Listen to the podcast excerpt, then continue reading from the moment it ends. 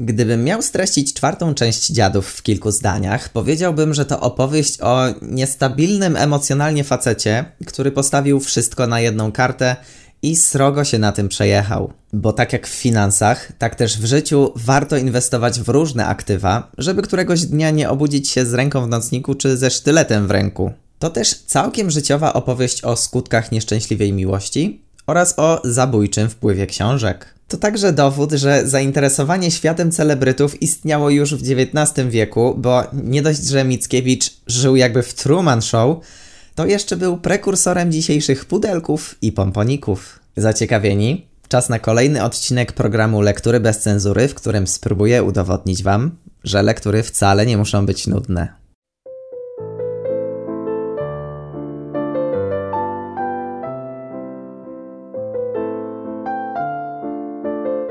Na początek wypadałoby Mickiewicza trochę pochwalić. Mam poczucie, że czwarta część Dziadów jest naprawdę bardzo uniwersalna i aktualna nawet dziś, bo część osób czytających czy oglądających ten dramat będzie mogła utożsamić się z cierpiącym Gustawem, a część z trzeźwo myślącym księdzem. Nieco odpychająca może być jednak forma tego dzieła. Generalnie w całym dramacie praktycznie nie ma akcji, a do tego jakieś 80% utworu to strasznie długie wypowiedzi Gustawa, które są totalnie chaotyczne i czasem trudno się w tym wszystkim połapać. Z jednej strony o to właśnie Mickiewiczowi chodziło, a z drugiej strony wiemy, że nie chciało mu się tego poprawiać.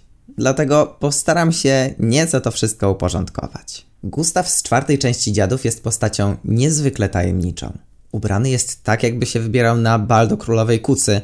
Ma na sobie łachmany poszywane z różnych kawałków materiału, do tego różnokolorowe wstążki i paciorki, a na twarzy i we włosach ma trawę i liście. Do tego jest trupio blady, zziębnięty i przemoczony, a poza tym uważa gałąź jodły za swojego przyjaciela.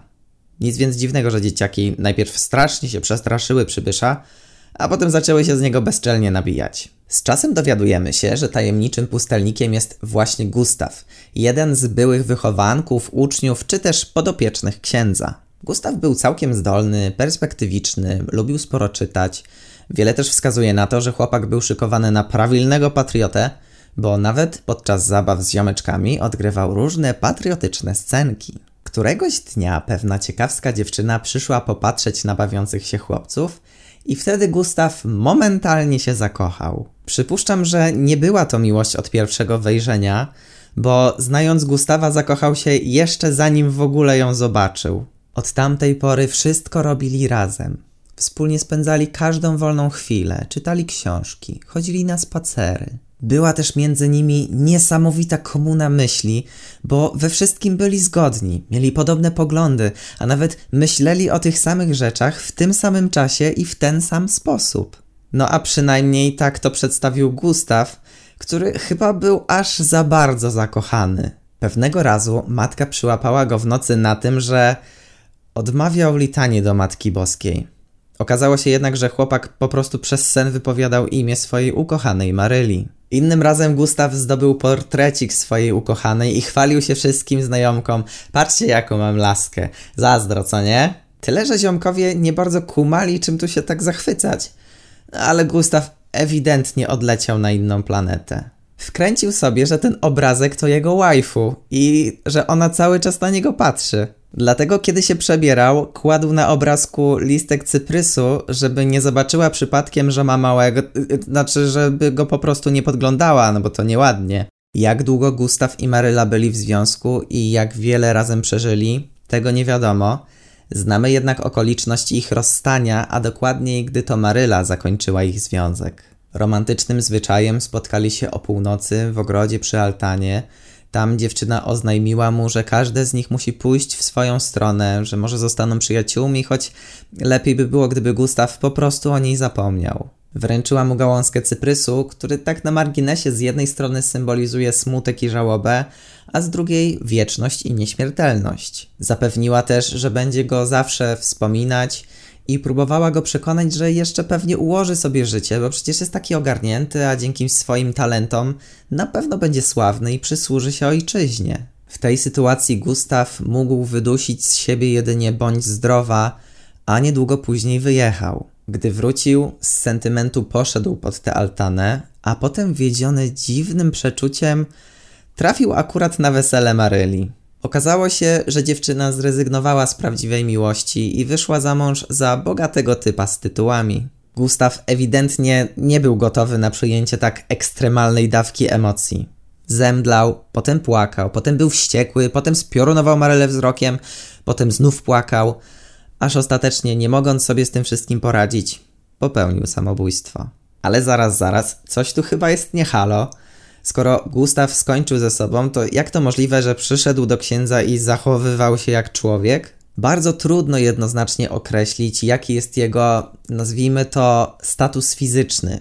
Czy Gustaw jest człowiekiem, czy upiorem, czy duchem, a może wampirem? Tyle, że wiecie co, moim zdaniem ta kwestia nie ma żadnego znaczenia. A nawet pójdę o krok dalej i postawię własną hipotezę, że Gustaw tak naprawdę nie istnieje, bo jest jedynie personifikacją stanu psychicznego. Na pierwszy rzut oka Gustaw z czwartej części Dziadów zachowuje się jak osoba niespełna rozumu. Jego wypowiedzi są niepoukładane, urwane, niedokończone. Gustaw płynnie przechodzi nie tylko z jednego wątku w drugi, ale też po jednej skrajnej emocji następuje kolejna, równie burzliwa. Takie zachowanie wydaje się być trochę przesadzone, no chyba że założymy, że Gustaw nie jest realną postacią, lecz uosabia i werbalizuje to, co dzieje się w głowie osoby, która kiedykolwiek była nieszczęśliwie zakochana, porzucona czy zdradzona.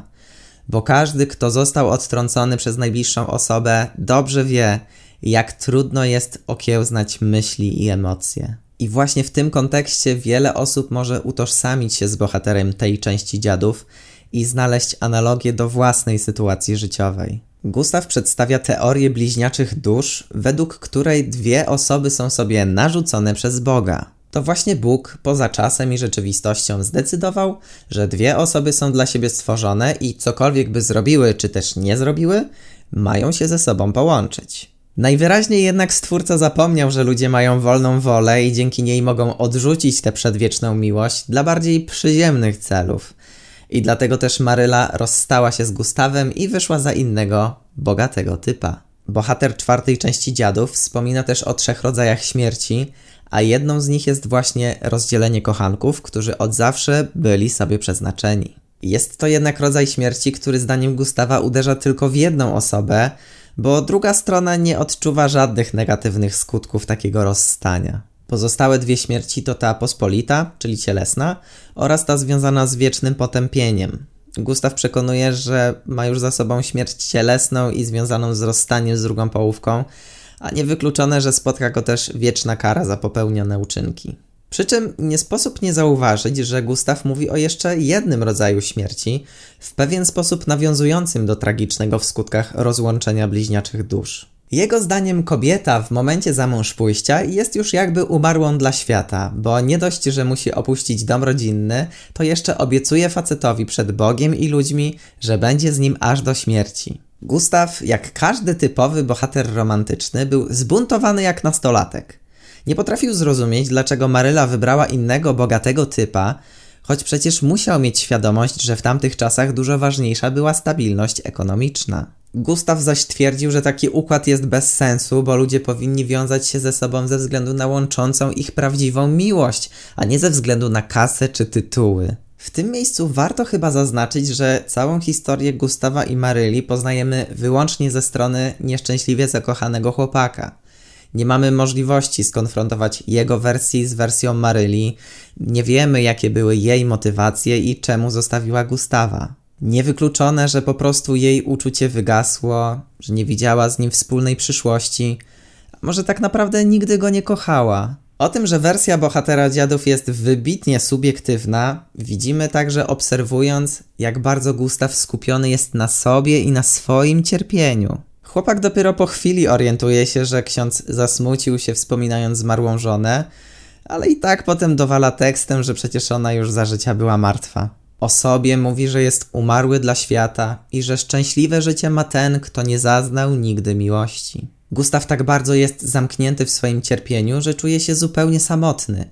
Uważa, że nikt nigdy nie przeżył tak wielkiego cierpienia i dlatego nikt nie jest w stanie zrozumieć, jak wielka rana powstaje, kiedy brutalnie oddziela się od siebie kochanków. Gdy jednak okazuje się, że ksiądz potrafi odczytać jego emocje i racjonalnie na nie odpowiedzieć, Gustaw zaczyna podejrzewać, że pewnie ktoś księdzu doniósł o tym na spowiedzi albo że usłyszał o tym od robaczka świętojańskiego. Odbiorcy czwartej części Dziadów są też świadkami naprawdę ekstremalnego rollercoastera emocjonalnego w wykonaniu Gustawa.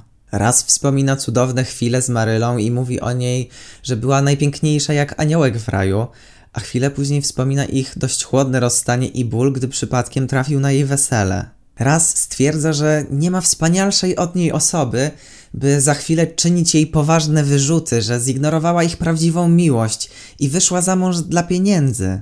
Raz przytomnieje i próbuje racjonalnie wytłumaczyć księdzu swoje położenie, a za chwilę znów się zatraca i gada jak potłuczony. Apogeum tego szaleństwa znajdziemy w monologu zaczynającym się od słów: „Kobieto, półhumarny, ty wietrzna istoto”.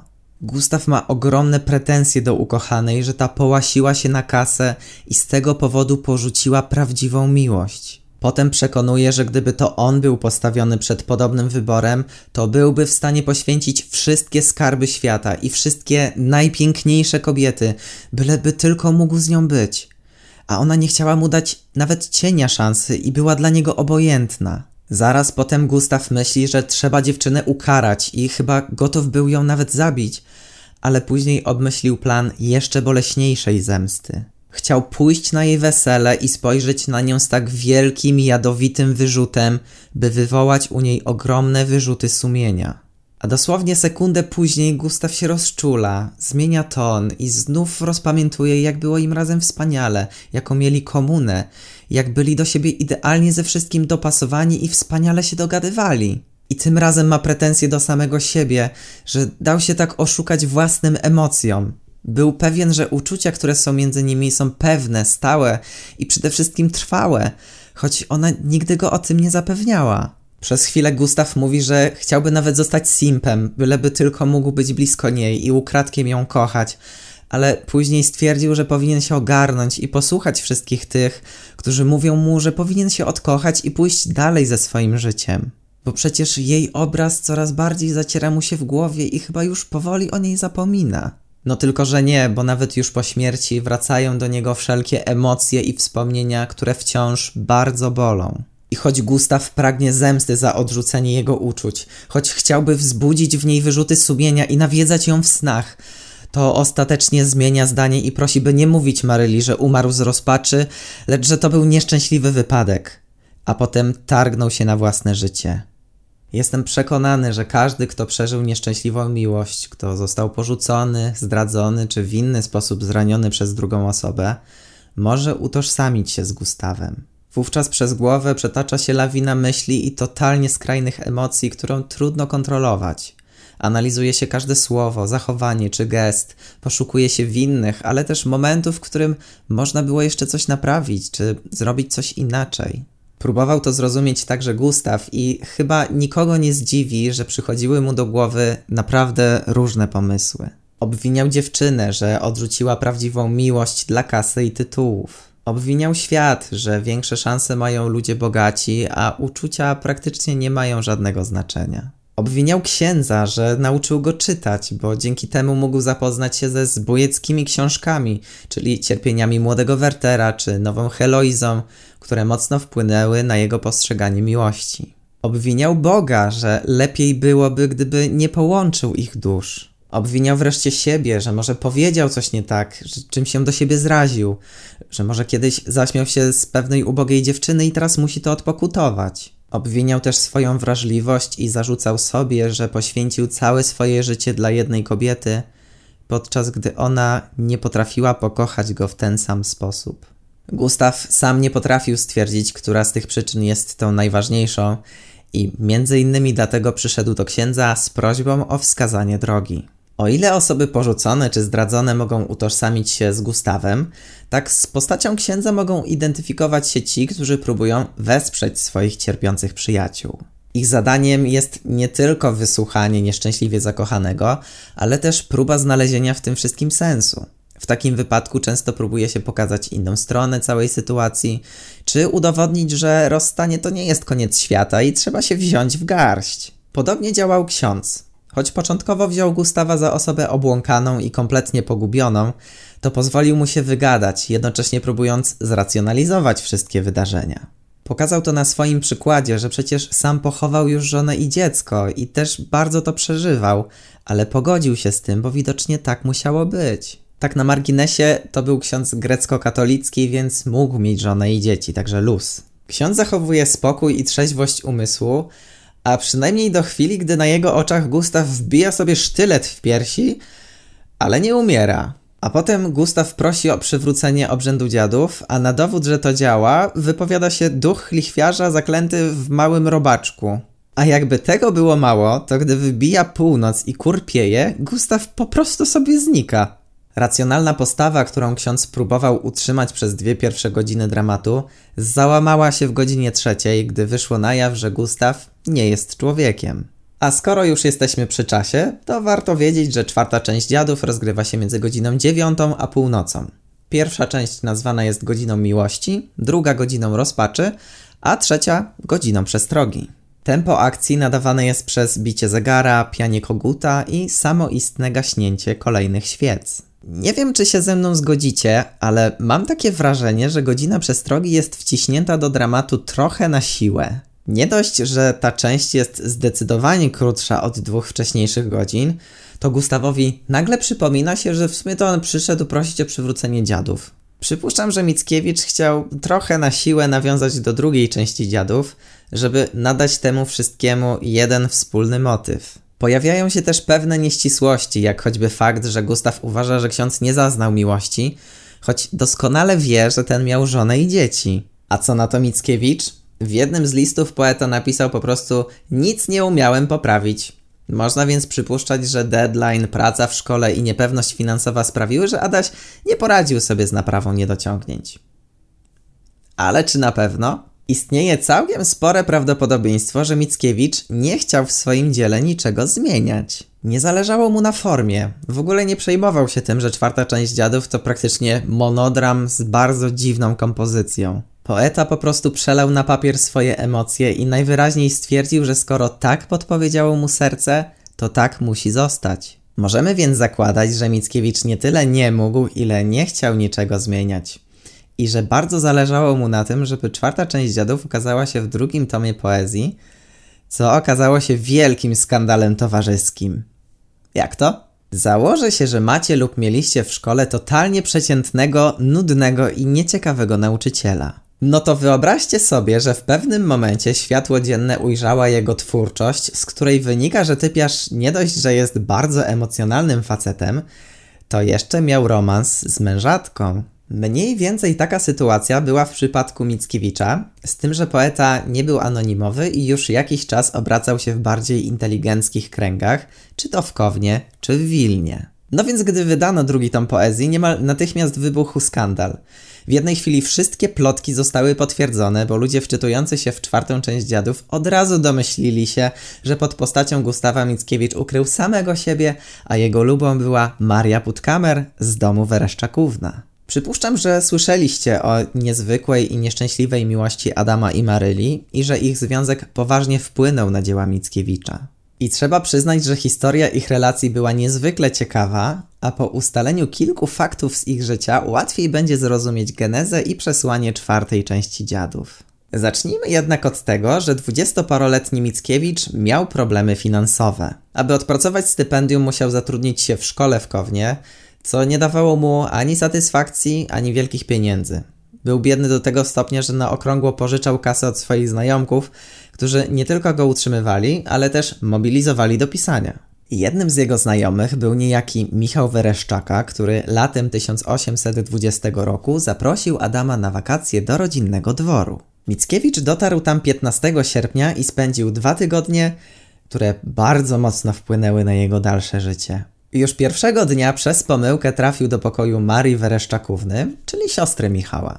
Tam Mickiewicz ujrzał wiszącą białą sukienkę i to zrobiło na nim tak ogromne wrażenie, że z miejsca zakochał się we właścicielce, choć nawet jej jeszcze nie zobaczył. Ale gdy się spotkali, wybuchł między nimi płomienny romans, z którym nawet nie za bardzo się kryli, co o dziwo nie przeszkadzało Wawrzyńcowi Puttkamerowi, czyli narzeczonemu Maryli. Czemu? Z jednej strony Puttkamer był bardzo bogatym człowiekiem z tytułami i duma nie pozwalała mu konkurować o względy narzeczonej z biednym jak mysz kościelna nauczycielem z Kowna.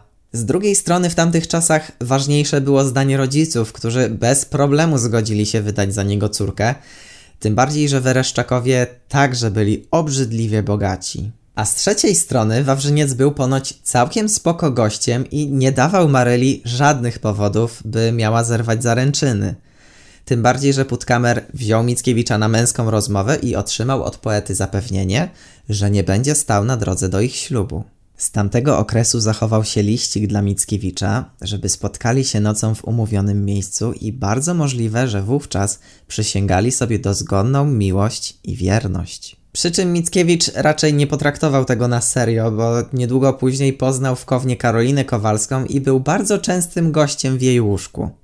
I to pomimo tego, że miała męża i 4 dzieci. W międzyczasie korespondował z Marylą za pośrednictwem Tomasza Zana, dzięki czemu coraz bardziej utwierdzali się wzajemnie w swoich uczuciach. I nie zmienił tego ślub Maryli z Wawrzyńcem w lutym 1821 roku. Mickiewicz bywał częstym gościem na dworze Puttkamerów, jednak bliskość ukochanej nie wpływała na niego zbyt dobrze. Jan Czeczot pisał do znajomków, że Adam zachowuje się jak wariat, że żyje w swoim urojonym świecie i widać, że ciągle myśli o Maryli. Co więcej, także Maryla niezbyt dobrze czuła się w małżeństwie i nudziła się straszliwie, bo Wawrzyniec zajęty był swoimi biznesami. Ale zaraz chyba mam déjà vu. Biedny i nadwrażliwy chłopak zakochuje się w dziewczynie, która wychodzi za dość porządnego i bardzo bogatego faceta, a potem żyją w bardzo dziwnym trójkącie małżeńskim. Brzmi znajomo? Historia Adama, Maryli i Wawrzyńca to wypisz, wymaluj cierpienia młodego Wertera w prawdziwym życiu.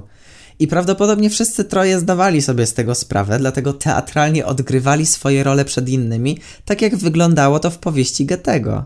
Maryla czuła się ofiarą systemu małżeńskiego, który uniemożliwia jej bycie z ukochanym, przy czym wygląda na to, że ten stan cierpienia całkiem jej się podobał. Tyle, że Mickiewicz nie chciał być Werterem, bo przeczytawszy dzieła Schillera pragnął wyrazić swój romantyczny bunt.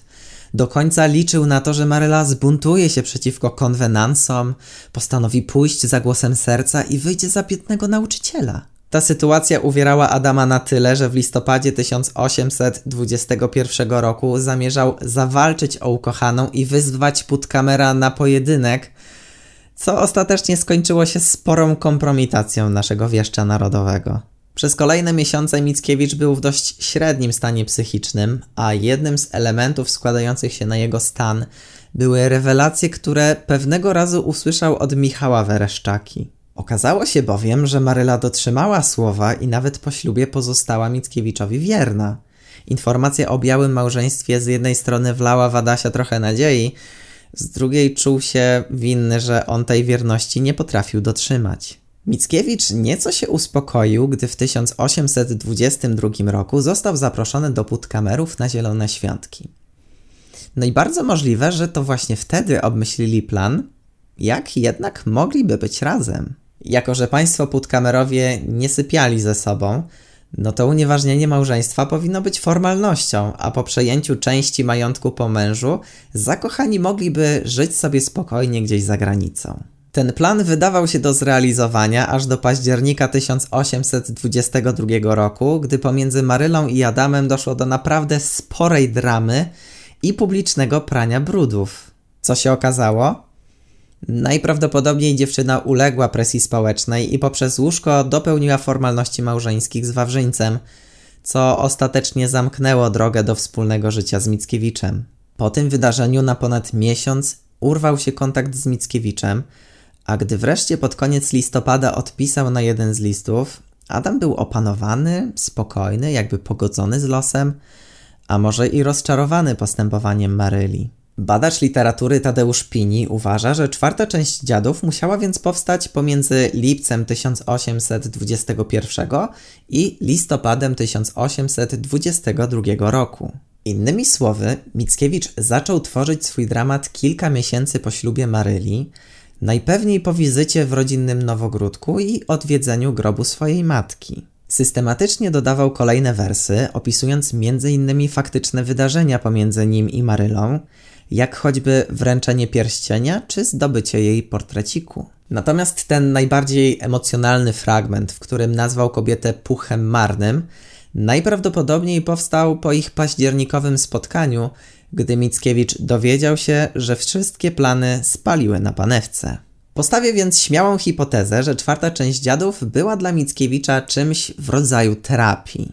Niemożność związania się z ukochaną tak bardzo siadła mu na psychę, że musiał znaleźć jakiś sposób na wyrzucenie z siebie tych wszystkich negatywnych emocji. W tym czasie najwyraźniej zrozumiał, że tak po prostu musiało być, że nie byli sobie przeznaczeni i że trzeba zakończyć ten związek i zrobić krok do przodu.